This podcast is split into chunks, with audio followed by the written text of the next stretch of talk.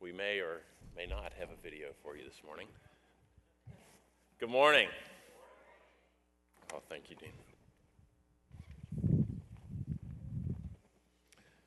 What a beautiful Mother's Day already.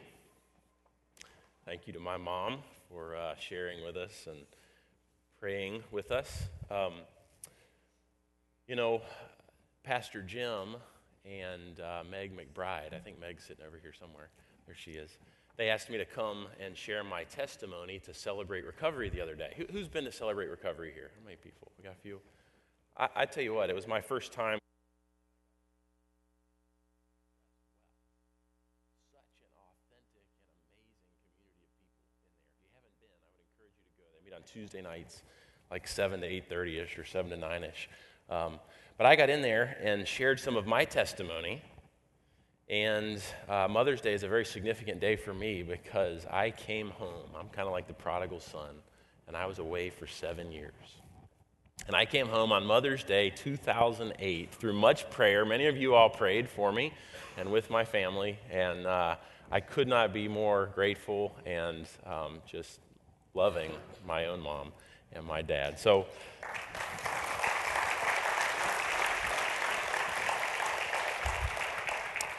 in being back at Celebrate Recovery, um, I've gotten to know Meg McBride a little bit, and I asked her to come up and actually start us off with a testimony. So, you all may not know Meg, but she works very closely with Pastor Jim. And uh, yeah, come on up here. And she helps lead Celebrate Recovery. And uh, she is out in the community. She is the real deal. She is ministering to homeless people on the street. She is loving people from what I know about her, I think she'd give you the shirt right off her back. And uh, I asked her if she would share some of her story with us. So right, here you go. Come on up here. Thank you. Give her a hand. That's right. Y'all need to know I am here to pitch CR, but that's not the only reason I'm here. so when Michael asked me to share, normally I'm not at a loss for spontaneous words. But a few nights ago, the Lord woke me up at 1:46 a.m. and this is what I wrote for today. And so Michael had told me that he'd be sharing on Hebrews 12:12, right? I always forget scripture verses. Rejoice in hope, be patient in yes. tribulation, be constant in prayer. So rejoice in hope. When I came into AA almost 14 years ago, I was so broken that I couldn't believe there was any hope for a better life. But I had a sponsor who said to me, I'm going to believe for you until you can believe. All I could do was believe in her belief. I have always remembered what she did for me. I am a member of our Celebrate Recovery group here at Myrtle Grove Pres, and we are tasked with holding a space of hope for those who are suffering from hurts, hangups, and habits. Celebrate Recovery is for any struggle, not just drugs or alcohol. And we have many people who come to CR that are having problems with their family members, experiencing deep grief, or trying to live with paralyzing anxiety, to name a few. We are all broken in some way. And as I know from experience, when you are deep in it, it is hard to see anything good for your life. I believe it is the duty of those of us who have walked out hardships, heartache, and pain to create a safe space for healing and restoration for others. At Celebrate Recovery, we welcome you to come as you are. We accept you and meet you just where you are at. You can be completely imperfect there. That's what my first AA sponsor did for me. She rejoiced in hope for me when I could not. But the key is she did not leave me in a state of hopelessness. She challenged me to seek, to learn, and to grow. And I have learned to grow in patience among tribulations. One of the things I have grown in over the years is patience. It took me a long time to become more openly accepting of trials and tribulations, and honestly, I still don't like them. But honestly, when I reflect on my life, it wasn't the good stuff that helped me to grow, but always the bad stuff. It has been things that have brought me to my knees. In hindsight, the hardest things made my belief in God stronger and my relationship with Jesus sweeter. I'll give you one example. Two years ago, I really struggled. My husband had what I would call a nervous breakdown. I'm not sure if that's the correct term anymore, but he basically isolated in our home for five months. I don't struggle with anxiety, so I had a very difficult time understanding his pain. And I even had a harder time accepting how he was behaving because of that. At one point in the five months, I thought that I'd had enough, and in my mind, I started to plan to leave our marriage. I found support of this decision in the world. People said to me, You deserve more from your marriage, and you deserve a man that can give you what you need. And I listened to that for a while. But at the same time, I was studying the Apostle Paul in school, and I was so opposed to Paul's message of suffering through hardships. But from studying Paul's words against the backdrop of my own suffering, God changed my heart. I discovered that what I was believing was a lie. I was able to not, by my own strength, I wasn't able to change my mind, but by God's power, I saw truth and I learned the true meaning of sacrificial love. And the truth is, sacrificial love is not about getting what you want. It's about giving in levels and degrees you feel you can't possibly give, and yet you discover in yourself the God given power to persevere in patience. God empowered me to love in a way that asked for nothing in return of my husband. It just poured out, and honestly, it blew my mind. I understand today that that kind of love lives in me only because of Jesus. Today, I can say that I am okay with everything that has ever happened to me in my past. I am okay with the past, I'm fine today with the present, and I'm okay with whatever's going to come. With perseverance in seeking God comes patience, and God gives you the power to endure life's trials. Which brings me to my last point to be constant in prayer. I've learned that in life we have victories and setbacks. I used to believe that once I got it all figured out, life would be great, it would be wonderful. But we all know that life isn't that way. Life is the constant ebb and flow of good things and bad things. And I'm learning to live in a constant state of prayer for the simple reason that I just don't know. I don't know what my friend John needs or how Sally's pain will be healed. It's all up to God. My prayer begins with thanking God and this simple daily prayer that says, Lord, how can I best serve thee? Thy will, not mine, be done. I learned this prayer 14 years ago in Alcoholics Anonymous, and it is my best chance of being God's effective agent in the world. It puts myself aside, gets me out of the way, and lets God do his work. Amen. Michael mentioned in my job, I work with the homeless. And all you can do with them is meet one need at a time because their problems are so complex and overwhelming. In my mind, I think about this picture of the hoarder's house. When you open the door, you see this huge and unbelievable mess, and all you can do is start to clean up the pile that sits at your feet. I believe our question as a community of the body of Christ must be, my friend, how can I help you right now? This question takes my motive out of the picture and places me in the posture of the servant. If the will of God is to be done on earth as it is in heaven, then I must be what Christ has called me and asked me to be the hands and feet of Jesus to feed his sheep. This year, being a part of Celebrate Recovery showed me that I must do this in community. I can only live with intimate relationships with others to be truly whole. I have to risk letting people into my heart and letting them see the real me. Our lives are not to be suffered alone, nor are we to walk alone in victory, hoarding that all for ourselves. The real sustaining element of my life in Jesus this year, I learned, is found in community. The good stuff and the bad stuff shared among the fellowship of people that I live with. Please pray for me that I continue to be faithful and obedient in my walk with Christ and that I continue to grow in commitment to relationships so that I may be an effective agent of Christ's redemptive work in the world. And I'll pray the same for you. Amen. Amen.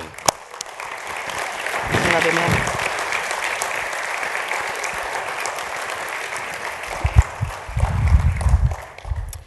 Let's take a minute and pray for Meg and for Jim and for Celebrate Recovery. Lord Jesus, we celebrate that there is such a vibrant and wonderful ministry as a part of this church. And Lord, we pray that you would bless Celebrate Recovery. Lord, we're all recovering. That's the truth. And any of us who would say otherwise may be living in some measure of self deception. Holy Spirit, we need you in our lives. We need you, Lord Jesus. It's all about your love, it's all about your grace.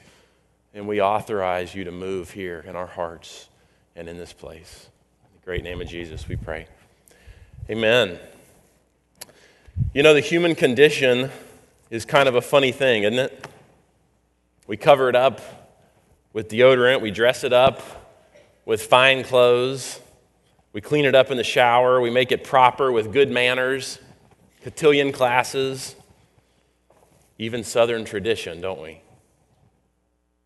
We elevate it with status symbols like cars, houses, boats, Kate Spade purses, Apple watches. Mine's not the real Apple Watch. But in the end, the human condition is a lot like Christ Jesus being born in a manger. It's a little stinky, isn't it? Take your Bibles and turn to John 13. That's where we're headed today. We're going to take a look at Christ Jesus washing the disciples' feet, and I'm really going to. The central point of my message is very similar to what Meg shared. It's doing life together, it's walking together amidst the brokenness.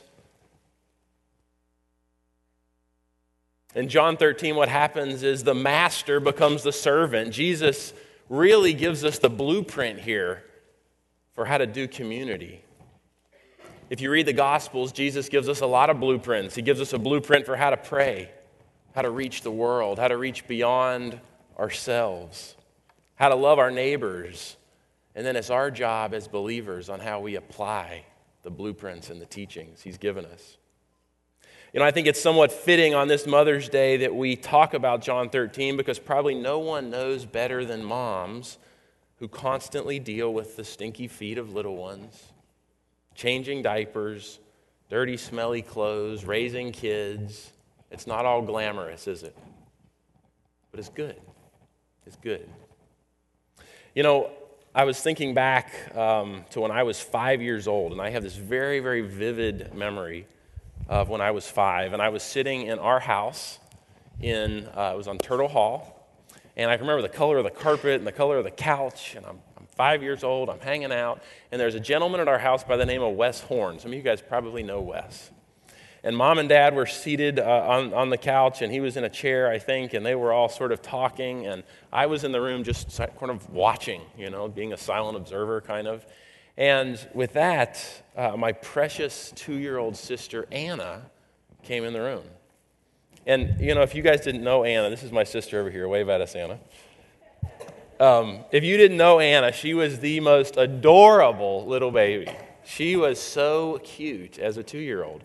And she came walking in and she plopped down on the carpet right in front of the coffee table, and there in the middle of this adult conversation. And we're all just kind of sitting there. Well, with that, Anna takes her shoes off, and then she takes her socks off. And then she starts systematically cleaning the uh, dirt and fuzz from between her toes. And then, this was the best part, she looked up at Wes and she said, Do you get dirt between your toes?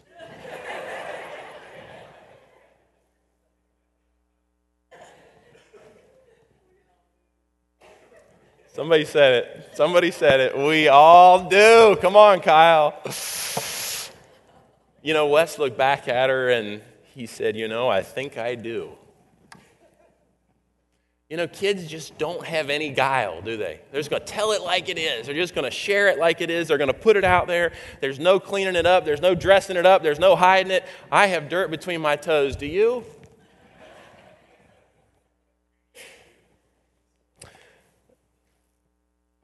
about three or four years ago, um, Abby and I were over at Anna and David's. That's uh, Anna's husband. I'm telling a couple stories on us. And uh, we'd gotten the kids in bed, and we were going to play some kind of game. I can't even remember what the game was. But I was wearing a pair of, um, I don't know what they were, like Sonics or something. Sonic, Sonic. What are those little slip on shoes? Sanuks. Thank you, James. Um, so I was wearing something like that, and I'd been wearing them without socks all summer, and they were getting a little gnarly. And, you know, Anna keeps a very clean house, so I was supposed to take my shoes off when I came in the house. And so I'd taken my shoes off, and we'd gotten the kids in bed, and we sat down to play this family game. And they started, all three of them, Abby, Anna, and David, started going, What is that smell? And, you know, I started like tucking one foot under my, you know, and then I tried to sit on both feet. And before long, Abby looks over and goes, Babe, is that your feet? I was so embarrassed. I was so embarrassed that I would have stinky feet. I actually had to go to the bathroom and sit on the edge of Anna's bathtub and wash my feet so that they could get through the game with me. That's life, isn't it? That's life in community. But I was so embarrassed. About a month ago, I was telling Abby, or this, the other couple days ago, I was telling Abby what I was preaching on, and she said, Why don't you tell this story? I went, Really? She said, Yeah. And I said, Okay, this is her idea. About uh, a couple weeks ago, we were getting ready for Abby's sister's wedding down in um, Birmingham, Alabama, and Abby needed a new pair of shoes to go with her I don't know, rehearsal dinner dress maybe. And I like actually like shopping with Abby. I like shoes. I like shoes on Abby. And so we were out shoe shopping at, uh, I think we were at Dillard's or Belk's, or I don't know, we went to a number of different places. But she was rocking a pair of Toms. And Toms are the same kind of deal, right? No socks. They start getting a little stinky.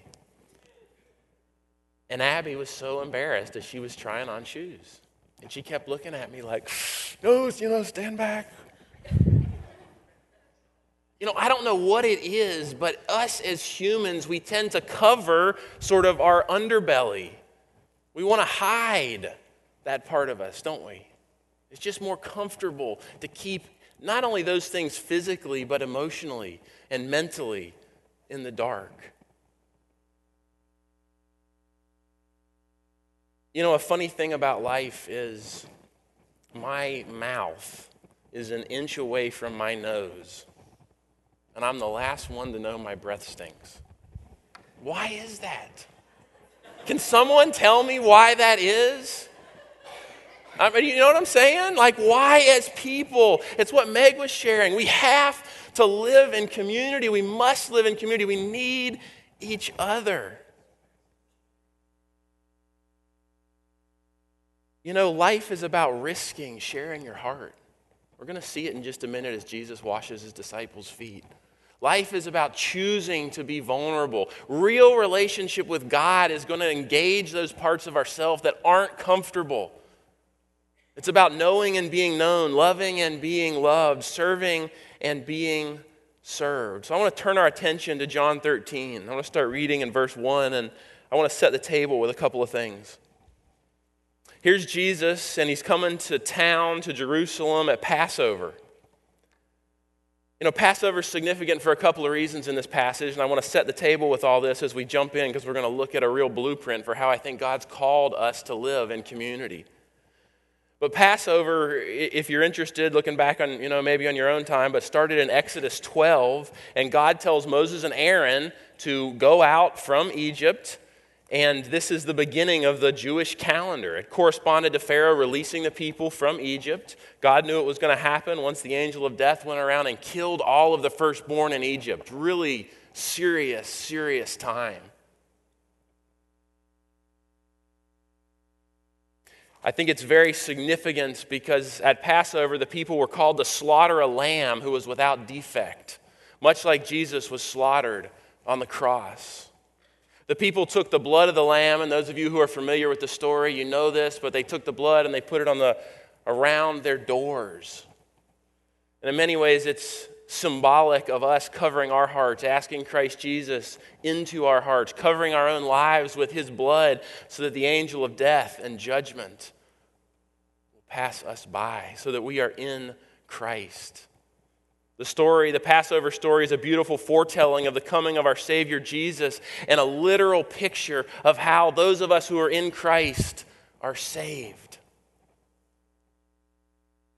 It's also significant that it's Passover time because it's the beginning of the Jew- Jewish calendar, and as Jesus comes into our hearts, he makes all things new, doesn't he? That's what Meg shared. He makes all things new. See, God called the Israelites to celebrate the Passover each year, and in this story in John 13, it picks up 1,400 years later after the initial Passover, and the Israelites are still gathering in Jerusalem to celebrate the feast. I think the other thing that should be noted as we jump into chapter 13 is Jesus has just raised Lazarus from the dead. It's the last miracle that the Gospel of John records before he washes his disciples' feet, before he goes to the cross to die. It's symbolic of the coming resurrection of Christ Jesus. Lazarus is stinking. Sometimes when I tell my own story, my own testimony, I may have even said it at CR the other night, but I was gone seven years. I was so dead. I was beyond human hope. They'd written me letters, they'd come after me. My sister and brother had come after me, friends had come after me. Everyone had tried to reach me. I was unreachable by a human agent. And God reached in and snatched me. He started giving me visions in the night that terrified me and called me to repentance. He brought me out of a dark place. Praise Jesus. Man, He makes all things new. But as we look at this chapter, it seems that Jesus is giving us not only a format for life, but for traveling through adversity for persevering together, for serving one another, but also with walking with one another and for washing each other with the water of the Word. In this passage, we begin to see the what is at times painful vulnerability of community. I want to remind you as we jump in here of John 5:19 which where Jesus says he only does what he sees the Father doing, indicating that our Father, God the Father, washes our feet. Think about that as we jump in here. The master becomes the servant. Let's read starting in verse 1. It was just before the Passover festival. Jesus knew that the hour had come for him to leave this world and go to the Father. Having loved his own who were in the world, he's talking about his disciples there, he loved them to the end. Verse 2 the evening meal was in progress, so this is Passover. They're right in the middle of it. And the devil had already prompted Judas. Uh, just think with me a second here. The devil had already prompted Judas to betray Jesus. We all tend to judge Judas, don't we? But how many of us betray Jesus? When I take up anger or hatred in my heart towards a brother, I'm betraying Jesus. When I choose bitterness or I choose gossip or I choose, when we as people choose the things that aren't of Him, central to His love, central to His grace, central to His message, we're very much like that, aren't we? It's in God's forgiveness, it's in His great grace that He makes us new. The devil had already prompted Judas, the son of Simon Iscariot, to betray Jesus. And Jesus knew that the Father had put all things under his power and that he had come from God and was returning to God. Jesus knew what he was about, he had crystal clarity. So he got up from the meal. I love this right here. He got up from the meal and he took off his outer clothing. Community, there it is. Vulnerability. Jesus takes off his outer clothing. And he wraps a towel around his waist. And after that, he poured water into a basin and he began to wash the disciples' feet. I wonder if he unbuckled their sandals and took them off. Maybe they'd left them at the door. Jesus washes the disciples' feet, the stinky feet. They may have taken a bath before they came to the dinner, but just walking on the dusty roads that were full of animal dung and who knows what else, their feet were no doubt gnarly, right? Like mine when I was trying to play Monopoly. He came to Simon Peter and he said to him, Simon Peter said to him, Lord, are you going to wash my feet? Oh, I think I skipped something. Let's go back to verse 5. After that, he poured water into the basin and he began to wash the disciples' feet, drying them with the towel that was wrapped around him. He came to Simon Peter, who said to him, Lord, are you going to wash my feet? And Jesus replied, You do not realize now what I am doing, but later you will understand. And here's Peter in his pride No, you shall never wash my feet. And Jesus rebukes him. Wild, this rebuke that Jesus gives to Simon Peter. Unless I wash you, you will have no part with me. Then Lord Simon Peter said, Not just my feet, but my hands and my head, bathe me all. Peter's just all in, isn't he? All or nothing. Jesus answered, Those who have had a bath need only to wash their feet, their whole body is clean. And you are clean, though not every one of you. For, for he knew who was going to betray him. And that was why he said, Not everyone was clean. When he finished washing their feet, he put on his clothes. Again, putting that outer garment back on, the vulnerable place that the master took, the vulnerable place that God took, I think is a picture of community. Not just literally washing each other's feet, that's what we're getting at here, but beginning to enter into sharing deeply of our lives with one another, not hiding our stuff. Do you understand what I have done for you? He asked. You call me teacher and Lord, and rightly so, for that is what I am. Now that I, your Lord and teacher, have washed your feet, you also should wash one another's feet. I've set an example that you should do as I have done. Very truly, I tell you, servants are not greater than their masters, nor are messengers greater than the one who sent them. Now that you know these things, you will be blessed if you do them. Let's pray a second. Lord Jesus, Holy Spirit, would you open the eyes of everyone in the room, Lord? Would you open the eyes of our hearts and would you allow us to see and understand? Only you know our hearts. Only you give revelation into our hearts. Would you allow us to see deeply, to understand greatly, and then to risk washing each other's feet and having our own feet washed? Lord, help us see ourselves in this story. Give us revelation. Are we the ones who resist having our feet washed? Or are we the ones who resist washing the feet of others? In your name we pray. Amen.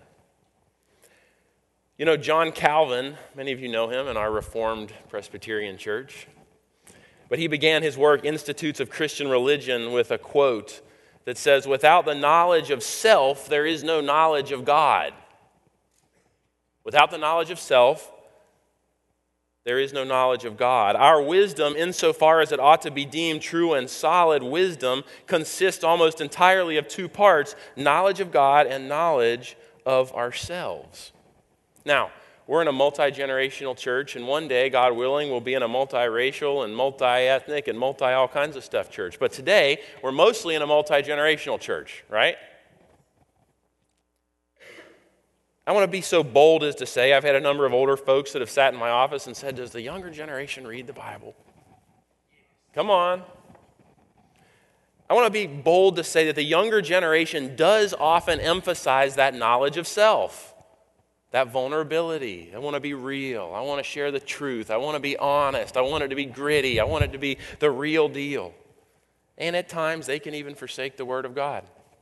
Right, younger generation? We can elevate the knowledge of self and the sharing vulnerably of ourselves over that.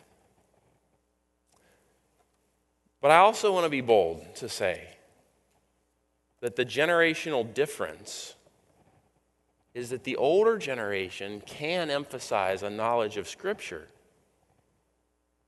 a knowledge of knowledge, without necessarily making application to deep revelation and sharing out of one's heart. It's got to be both. John Calvin said, it's true wisdom is knowledge of God, knowledge of the Word of God, and knowledge of self. What's happening here at Myrtle Grove that I absolutely love is we're this big mishmash of generations. Ultimately, I hope will be a mishmash of cultures and races but today we're a mishmash of generations, and I think God is calling us to take the best and learn from both. Could it be? Could it be? You know, the other thing why I'm talking about generations that I wanted to illustrate is, and I want to honor the older generation here a second. But the older generation sees coming to church as a time where you consecrate your heart You consecrate your mind. And as a reflection of that consecration, you put on clothes that would reflect an appropriate internal consecration. That's the tie, that's the jacket, right? It's good, it's fitting, it's biblical. Nothing wrong with that. The younger generation, we're going to emphasize the heart. We're going to emphasize Jesus taking off those outer garments. We're going to be real. We're going to stand up here and say things like, My feet stink. And that's right, it's fitting. But see, they're both true. And we can't throw out the ties or the dresses, nor can we throw out the come as you are. That's this intergenerational mishmash that the Holy Spirit is working in our midst. But we've got to embrace both. We've got to embrace the strengths of both and then give freedom. Amen? Okay. So I want to help us connect. Uh, I want us as individuals and as a church to really look at the story, and I want you to connect yourself to the story. So I want you to think about this as Jesus is washing his disciples' feet, and I want you to begin to look at your own heart and go, Am I a person who is willing to wash the feet of my neighbor? Am I a person who is willing to wash the feet of those around me? And then flip it and go, Am I willing to have my feet washed? For some of us, it's a lot easier to wash other people's feet than have our own feet washed. I don't know that night when we were playing that game if Anna or David would have said, Can, we, can I wash your feet? I, I, don't, I don't think I could have handled it. I mean, I don't, I don't David wouldn't have done it. But I want you to take it and I want you to flip it a little bit and I want you to look at this through the eyes of a, a, a personal interaction. See, washing another's feet would look like sitting with them as they come to you and begin to share vulnerably about something that's going on in their own life. I'm struggling with anger. I'm struggling with something in my marriage. I'm dealing with pornography. That's washing another person's feet as they share with you. You being willing to share vulnerably from your own life is you letting someone else wash your feet. And see, what Meg was saying is in healthy community, it's both. It's that give and take. I would do not like to have my feet washed. It feels vulnerable. People get to see my underbelly. I'd rather be religious and Pharisaical. You believe that? It's true. One of the reasons I choose to stand up here and share vulnerably is because it is not my natural propensity. God woke me up a month ago, in the middle of the night, and He said, Michael, I heard it so clearly. Every once in a while, I hear God so clearly. I hear nudges, maybe daily, weekly, senses in my heart, but I heard him so clearly, and he said, Michael, you've become religious. You've gotten stuck in the pew. The fear of man is on you. And I got up and went into my living room and repented on my face. And then I got up from there, and God called me to drive around this city and pray for our city. Pray for Wilmington. I went downtown. I went to Wrightsville Beach. I went up towards Carolina Beach. Went down College Road and cried out that God would use us to change the course of history in Wilmington. That God would use us to move in his people and bring people who are far from God to his presence. See, Peter refused to have his feet washed. And then he dove in and he sort of called Jesus to the higher standard of washing his entire self. You know, often I fight God and I want it on my timetable. Shows Peter's pride. My master will not wash my feet. Well, then fine, if you have to wash me, wash all of me, right? You know, I love uh, flip flops. Just love flip flops. I surf a little bit. I haven't surfed in a while now. I'm sorry to tell you. But I love flip flops, and I, I really like to wear flip flops, and I've gotten this funkiness on this toe. Can I just be that honest with you? And I'm embarrassed about this funkiness on this toe, and I don't like to wear my flip flops anymore, and I'm really upset about it. We hide that stuff, don't we? We hide that inner stuff that is so painful. We hide our vulnerabilities. It's not easy to submit yourself to another person in community. It's not even easy to submit yourself to another person in marriage. It's not even easy to submit yourself to another person in relationship, is it? It's hard. But somehow, somehow, The genuine interaction, the presence of Jesus comes when we begin to share authentically, genuinely, share our stuff, and then let other people share their stuff and invite the Holy Spirit into both of us, into the situation to bring healing and life. Sometimes I think washing another's feet is more religious than having my own feet washed.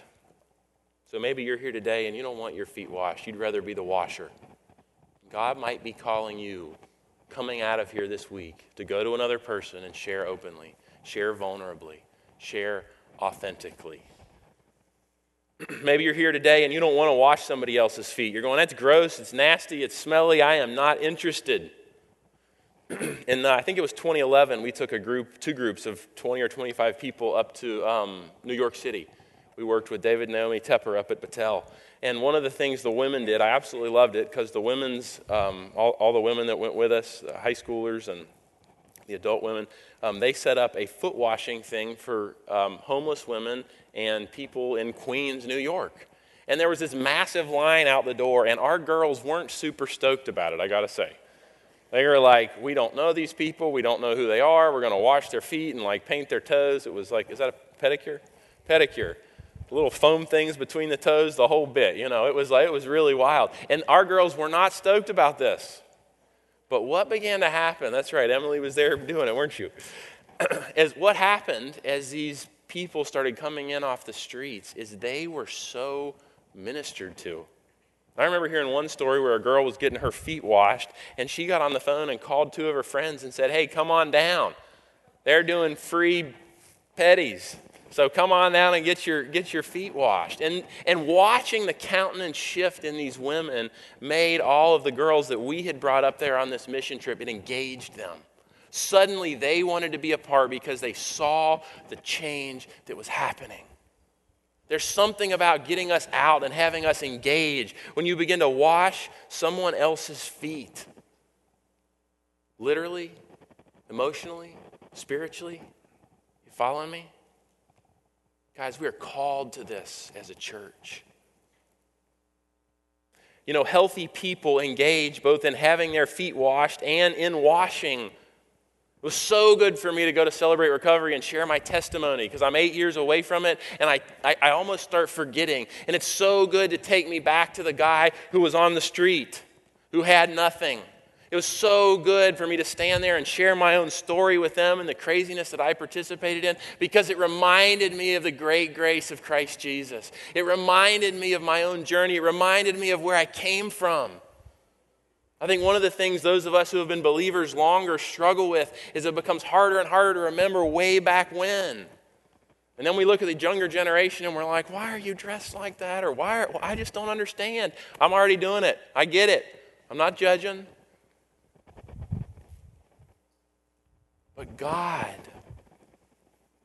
calls us to engage in that deep level of community. And I'm telling you, you will not experience all that the Holy Spirit of Jesus intends for you to experience in this life unless you can choose both to wash feet and to let your feet be washed. You may be here today, and your focus in life is making sure that you are so clean and put together and everything's perfect that nobody ever has to wash your feet you are missing out. Because it's in the authenticity, it's in the genuineness, it's in the opening of your heart and sharing deeply of your own failures that real community happens. And somewhere in the middle of that, the power of a risen Christ Jesus becomes available to each of us. We take on the power and likeness of Christ. It is an incredible process, but you've got to engage it. You hide it, you're going to get religious. You're going to get stuck. You've got to engage knowledge of self, knowledge of the Word. Got to engage washing other people's feet and allowing us to wash theirs. 1 John uh, 1 8 and 9 says, If we claim to be without sin, we deceive ourselves and the truth is not in us. But if we confess our sins, he is faithful and just and will forgive our sins and purify us from all unrighteousness. That does represent the one time work of Christ when we come to him and he forgives us of all sin, yesterday, today, and tomorrow. But if we're authentic, there is also the daily sin that we choose and or fall into, right? James 5:16 says, "Confess your sins one to another that you may be healed." It's important that we live and walk like this. See, a measure of health, that, a, a measure of our own health is are you both washing the feet of others and having your own feet washed? So, my question to you today is Are you washing the feet of those around you? My other question is Are you willing to have your feet washed? Emotionally, spiritually, physically? Ephesians 5:27 says, "Husbands, love your wives just as Christ loved the church and gave herself himself up for her to make her holy, cleansing her by the washing with the water through the word." We get together in our small group and one of the things we do is share deeply, ask hard questions, but the goal is that we're washing each other with the water of the Word, that we're taking on the character and likeness of Christ, that as we share deeply, we're moving from that place of brokenness that we're sharing to a place of health and wholeness. Some of you in your small groups may need to do something different, shake it up a little bit, and go in there and share something vulnerable. Abby and I were part of a couples small group, and more than one time we'd walk in and some couple would say, I know we're doing this study or I know we're reading this thing, but we can't do that right now. We are in a big fight. I threw a pillow. It was awesome because Abby and I would leave and go, wow, we're not quite as bad as we thought. But that's that's the real deal. We've all thrown a pillow. We've all said something stupid. We've all been short. We've all been impatient. We've all been frustrated. See, we're called to each wash one another with the water of the word. In real community, we're called to know and be known, love and be loved, serve and to be served. In fact, Hebrews 10:24 warns us not to give up meeting together, not to give up engaging in real community. Maybe you're here today and you're one who resists having your feet washed. I'm like that. Maybe you resist humbling yourself and washing the feet of those around you. Maybe you're even deceiving yourself and thinking you don't need your feet washed. You don't need this ongoing participation in real community. Jesus called us, we just read it, but at the end of John 13, verse 14 and 15, he says, Now that I, your Lord and teacher, have washed your feet, you should go and wash one another's feet. I think he meant more than just physically here. This passage is a call to serve, but it's also a call to roll up our sleeves and stop being religious and embrace the process of helping cleanse people of the grime and yuck in our lives. It's secondly a call to embrace God's call to allow others to help cleanse us of the mess and yuck in our own lives. Let me ask you a question Do you have someone to call when you're in a mess? Do you have someone that when things are tough at home, you call? When you're having a parenting issue, you call when you're struggling with something personally? Do you have someone that you know well enough that you can engage in that deep, meaningful relationship and persevere together through the storms of life? God has called us both to wash and be washed. God has called us to know and be known by Him and those in the body of Christ. You cannot go through life alone and expect to bear fruit. That's what Meg's just shared. The grace and the favor of God are activated when we engage in the depth of real community, both studying the Word and knowing God and sharing our heart and being vulnerable. It is in that washing and being washed that the presence and power of Jesus comes. And when a group of people truly engage at that deep level, a city and a community will take notice. You can't encounter that type of authenticity and genuineness and not. I want to put up a slide. This is kind of a call to action for us as believers. I think I saw Jack Bohr earlier. I don't know where he is, but he'd call it your homework. Jack likes homework. This is, this is kind of an assignment if you choose to take it. This is just a catalyst. If you're like me and you're not a person who easily shares vulnerably out of your own heart, these are some questions we've even used, not all of them, but some of them in our small group. So I want you to take some notes. I'm going to, I'm going to read through them. I would also say that Abby and I in our marriage, let me be vulnerable here. Abby and I in our marriage make some of these questions a, a regular thing. Look at the second one. I am insecure about. That's something I share with Abby. Abby, I'm feeling insecure about. Whatever it is, share it. Be honest. In our relationship or in life, I avoid. What do you avoid? These are conversation starters. These are things for you to think about. But they are not just things for you to go home and journal about. They are things for you to go home and begin to engage other people in sharing deeply. Wash each other with the water of the Word. How about this? The third one up there. I feel valued when. That's a good one. Doesn't just have to be negative. Shift it and make this positive. Know and be known. That's what a good marriage is about. That's what good friendship is about, right? How about the fourth one up there? The Holy Spirit is touching and healing this place in my heart, and just share it. That's regular conversation at our house. Abby, I didn't mean to react this way. I, I don't know what's going on. Would you forgive me? I think the Holy Spirit is working on this area in my heart. That's regular conversation at our house because we are not perfect. Right? The last one I put up there is maybe you're carrying a secret. I always love what Jim says. He says, Our secrets make us sick. They do. The secrets that you carry make you sick. Maybe there's a secret that you need to share with someone this week and pray for healing. So here's what I'd like us to do as we close I'd like you to stand, and I'm going to pray for us. God's got big things in store for each of us as individuals and as a community. I'd like us to close our eyes a second let's just pray. And I'm mindful of something, though, as we enter this prayer time, and I want to ask Is there someone in here? Eyes are closed, heads are bowed. Is there someone in here who has never asked Christ Jesus into your heart? You can just lift up your hand. If the Holy Spirit's touching your heart, and if today is a day that you want to declare, if you want to have Christ Jesus wash those feet once and for all, would you lift up your hand? Is there anyone?